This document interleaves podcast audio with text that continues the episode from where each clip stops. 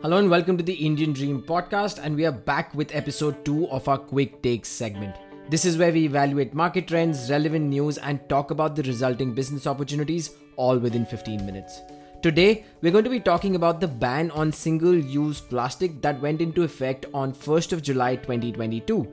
We specifically talk about the opportunities in this segment and we look at the plastic straws and plastic bag segment in particular to talk about the investments that are happening in their alternatives. Today's episode is brought to you by Pushowl. Pushowl is a web push marketing app built for e commerce businesses. Trusted by more than 25,000 brands across the globe, Pushowl lets you turn one time store visitors into subscribers, send highly visible web push notifications, and increase your customer retention. Check them out at pushowl.com. That's P U S H O W L.com. With that, let's jump into the episode and talk about the ban on single use plastics. First of all, Siddharth, what are single use plastics? What are the kind of items maybe that have been banned? Do you have an idea? Yeah. So I think this came back in 2017 18. I remember I was working with a lot of plastic manufacturers and and uh, Prime Minister Modi had come on for a speech on August 15th and just said, Hey, we're going to be phasing out single use plastics. And I remember sitting in front of a lot of these plastic manufacturers who were up in arms about what do you mean we're just going to ban the single use plastic? And that's when i understood what what what he meant and what you know these companies were manufacturing. Basically most of the plastic in india now um, is recycled. It's 60 to 60 to 70 percent of the plastic in india is recycled Exactly. But the rest 30%, the straws, the bags, the polythene bags and stuff like that is actually not recycled. So they land up in, you know, landfills and basically pollute the soil, pollute a different pollute pollute water, pollute oceans, all of that. Um, and globally, I think there's a move to move away from single-use plastic. Uh, India technically is slightly late if you think about it, you know, compared to the Western countries. And uh, things like straws, things like bags, things like uh, wrappers, you know, certain you know chocolate wrappers and candy wrappers, uh, ice cream sticks, earbuds, the sticks in the earbuds. These are all single use, and the government wants to get rid of them. Yeah, and so this was basically uh, implemented as per the um, regulations that are coming from the Ministry of Environment, Forest, and Climate Change. Uh, these are part of the plastic waste management amendment rules that uh, came up in 2022 right? Um, it's part of that and it's also part of what is called the plastic waste management rules from 2016 so both of these together so extended producer responsibility which we have spoken a lot about in the recycling episode you can go listen to it there but basically what that says uh, which it's the short form is epr what that says is that anybody who's producing plastic has a responsibility of getting that plastic recycled and uh, on the other hand the pla- plastic waste management rules of 2016 what they have identified they've identified a list of around 19 items some of which siddharth mentioned. And those items from effective from uh, july 1st they are banned.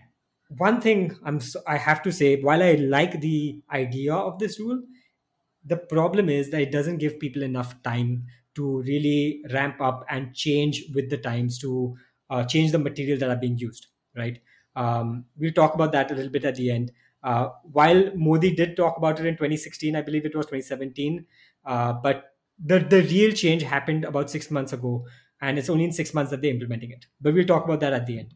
On top of the various items that were banned, there's also something that's happening with plastic bags. So earlier they were going to ban all plastic bags that are less than 75 microns, but thankfully the government said like, okay, we'll do that later on.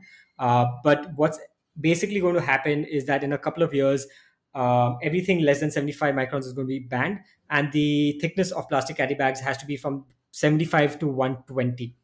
All right, so that's going to that's going to go into effect from December 31st, 2022 as well. Um, and there's already a blanket ban on the plastic that is used for gutka packets, tobacco packets, and all of that stuff. The one funny thing is the one thing that was not banned, and a lot of these plastics manufacturers are saying that this is bias yeah bias hypocrisy by the government. All these fmcg packaging uh, like for chips and all that stuff that is not getting banned. But when i look at the roads when i look at the oceans that is mainly what i see when i'm when i think about single use plastic right? That's the advantage of that's the advantage of lobbying man. Um, but but Parle, Coke, and all of these guys, they tried to lobby to get straws unbanned, but that didn't work. Yeah, but I guess the FMCG packaging is just such a big industry, you can't just ban it immediately. Yeah. Uh, but anyways, so what so straws is actually interesting. Yeah, so yeah. straws is actually interesting, right? Because uh, these plastic straws, um, and you might think that you know it, it only impacts the the live counters of juices and stuff like that that were you giving straws but the huge industry that gets impacted is this mini tetra pak you know small uh, you know cardboard boxes of juices and buttermilks and whatnot. Um, and a lot of the fmcg industry actually depends on it. Amul has a huge uh, say in this pepsi Parle all of these have products that grows thousands of crores just in that segment. And when you take the straw out of it it practically is unusable right? Like how else do you how else do you use that product? Um, and in a country where pricing matters that 10 rupee packet is actually very very important to their top line bottom line whatever you call it. Um, and and getting rid of the straws there was a big pain point for these people.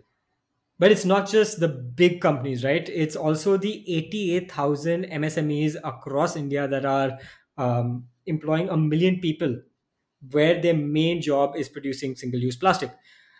I mean, I again, I think this is a terrible industry. It should be phased out, but you can't just ban uh, an entire industry that is employing so many people just at the drop of a hat, right? Um, that's my main problem. Uh, yeah, I we saw the same thing with toys. To be honest, right, the BIS certification, where they said overnight, you know, in six months you need that BIS certification, and the MSME industry is still sort of you know pushing back on it, and and it's very hard to get the certification for a lot of these smaller units. But we've seen the plus side of it. We've discussed it in the last quick take we've seen the plus side of you know impact in exports and stuff like that. Uh, so it's always in that transition period. I think there are a lot of people that get affected and impacted but hopefully in the in the larger scheme of things in 10 years 20 years this decision will actually uh, make a lot more sense. I mean yeah there'll be a lot of pain right now but 10 years down the line but i'm not sure how many people can see that horizon. But uh, right now a lot of people are going to get affected. But anyways going back to straws what are the alternatives for straws?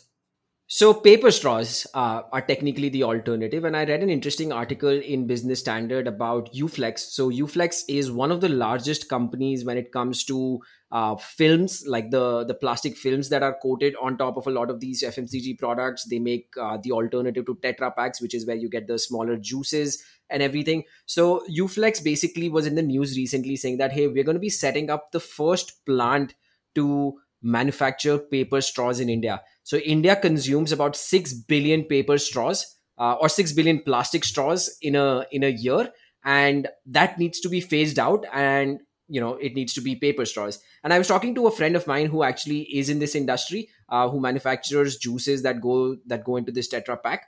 And I told him, "Hey, did you know that Uflex is the first company, and they, he works with Uflex? Uh, did you know Uflex was the first company that is setting up this this you know paper uh, straw plant. And he said they're definitely not the first company whatever the news says. There are thousands of companies in india already making paper straws. So that made me sort of go deeper into why did the news article say so and, and what it means. And what i realized is the paper straws in india that are being made in india are you know they're just straws for the sake of it. Uh, they don't really work in the sense that as soon as you put them in any liquid uh, they go limp and they're unusable at that point in time. So what Uflex is doing has they have licensed technologies from this company called Tembo Paper from Netherlands, and they're investing 100 crores to set up the first plant that can actually make good quality paper straws. Uh, what goes into paper straws? Obviously, paper and good food grade adhesives, right? Um, now, both these things, uh, funnily is being ex- imported into India. Both the food grade adhesives and the paper straws, or the paper that's you know that's used to make the straw, both of them are being imported. Uh, paper is being imported from Europe, Korea, Indonesia, Japan, a lot of these places, which basically is a huge opportunity within India also all the biodegradable thermocol that's coming up even all of that stuff is being imported. So what this is going to lead to with this ban is going to lead to a significant import of a lot of goods and probably an increase in price of products that are usually very cheap. Um, this is yeah. what it might lead to. Uh, but you know I, why I, they were why why the the entire industry was up in arms about the plastic straw ban. Obviously apart from the fact that they would like to be on plastic straws because that's the status quo. The other thing is all the paper straws good quality paper straws in india currently are being imported. And no no points for guessing that they're being imported from china. China was going through a lot of supply chain issues. So a lot of these companies actually could not manufacture product not because they didn't have the raw materials in terms of juices and you know the tetra paks and stuff like that just because they didn't have the straws um, which is which is why which is why they were they were up in arms about not doing this. Yeah, uh, what Uflex is saying is by September we'll be producing about 100 million paper straws a month, and most of the demand for paper straws comes in this period from February to June, the summers, right? Um, post that, it's it's sort of uh, muted demand, and they're going to be ready. They're going to scale up significantly by the next season, which is you know by January. Uh, they'll be up in up to about a few hundred million uh, paper straws a month. Uh, so this is an exciting industry that's coming up. I know it's a capital intensive industry. I did not realize that 100 crores need to be invested to make paper straws. Uh, but this is what this company Uflex is doing. And Uflex is just 30% of the Tetra Pak industry. Why did Uflex get into it? Because their Tetra Paks, or you know, Tetra Pak is another company, but it's it's a verb now. Uh, those Tetra Paks that Uflex sells uh, are integrated with the straws. Without the straws, people probably will stop buying the Tetra Paks, and hence they had to set up uh, this industry. I was just speaking to another plastics manufacturer a couple of days ago, and this guy he used to do a lot of plastic uh, recycling and stuff like that. And in the last couple of years, uh, he said that the amount of interest that he has gotten from private equity and venture capital people is just absolutely insane. And he gave me this one interesting statistic, which is directly related to what we're discussing right now so EPR, which is the extended producer responsibility, um, it requires all the producers to recycle a certain percentage, right? So 25, 30, 40%. Now, the thing is that the current capacity uh, for uh, recycling in India is barely like, I think he mentioned 50 metric tons or 100 metric tons. Don't quote me on these numbers. But he said that next year, when the EPR really kicks in, um, the demand is going to be 500 metric tons. So can you see that huge gap between what the supply is and what the demand is? Um, and that's why so much money is flowing into this. And that's why a lot of the people who have been doing plastic recycling, making the granules from that, are going to see a lot of probably money invested so that they can make these projects. Oh, also, to build the factory takes two years. so even if they invest now, it's only going to come online two years from now. So from what I have heard from plastic people, there's going to be a big gap in the demand and supply for these recycled granules. So that's going to be interesting, for a couple of years to see how it plays out. Sorry, they, I just want to make a point here. The Indian government makes all of these rules and they don't really check the feasibility of how is it actually going to get implemented. And even like a year before it gets implemented, like you check, right? Ha, capacity hai, nahi hai? Okay, let's invest or let's like let's force some people to do it. But like it's just I they have great ideas, but the implementation, man so there's this thing um, a lot of indoris do it. I think it's a it's an Indore thing where there's this term called samajhte which is basically uh, when somebody asks someone about a difficult question about hey have you thought about this? Have you figured this out? And generally the way an indori will reply is samajhte. Like you know we'll figure it out when we come there when we get there. And i think that's how the indian government operates in some of these uh, laws that come out is "karke देखते fir फिर kya hoga? क्या um, exactly and uh, just one more interesting fact um, about the impact on other industries because of the plastic ban. So we spoke about plastic bags being banned. Um, because of that, the cotton and the jute bag industry in India is seeing a huge revival.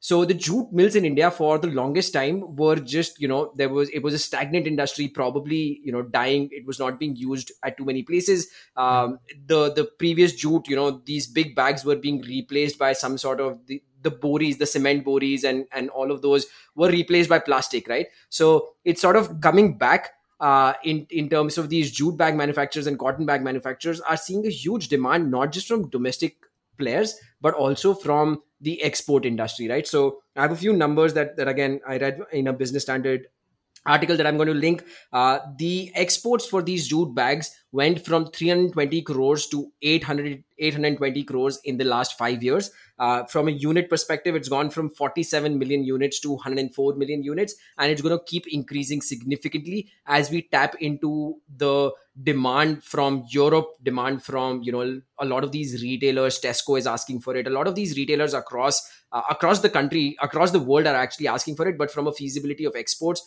I think Europe, Middle East, Southeast Asia, a lot of these countries are now going to be importing jute bags from India. Um, so anything in the eco-friendly packaging industry, I think this is a great time to be in that space. Um, and a lot of innovation still needs to happen. As you said, um, the reason why chips and other FMCG bags haven't moved on to eco-friendly packaging is not because their eco-friendly packaging does not exist. It be- it's because economically it's not viable. The unit economics just don't make sense, right? Uh, where in a country where Lay's finds it hard to increase the price of a chips packet from 15 to 20 and has to resort to shrink- shrinkflation, which is basically reducing the quantity within the bag rather than reducing the rather than increasing the price um, in a country which is so price sensitive if you add a eco-friendly packaging that is you know that adds up 2 3 rupees extra to the entire cost of the product it's going to significantly impact their demand. So it, which is why it's a it's a tricky space. The the fmcg plastics is a tricky space but I, i'm sure there is innovation happening in the eco-friendly packaging.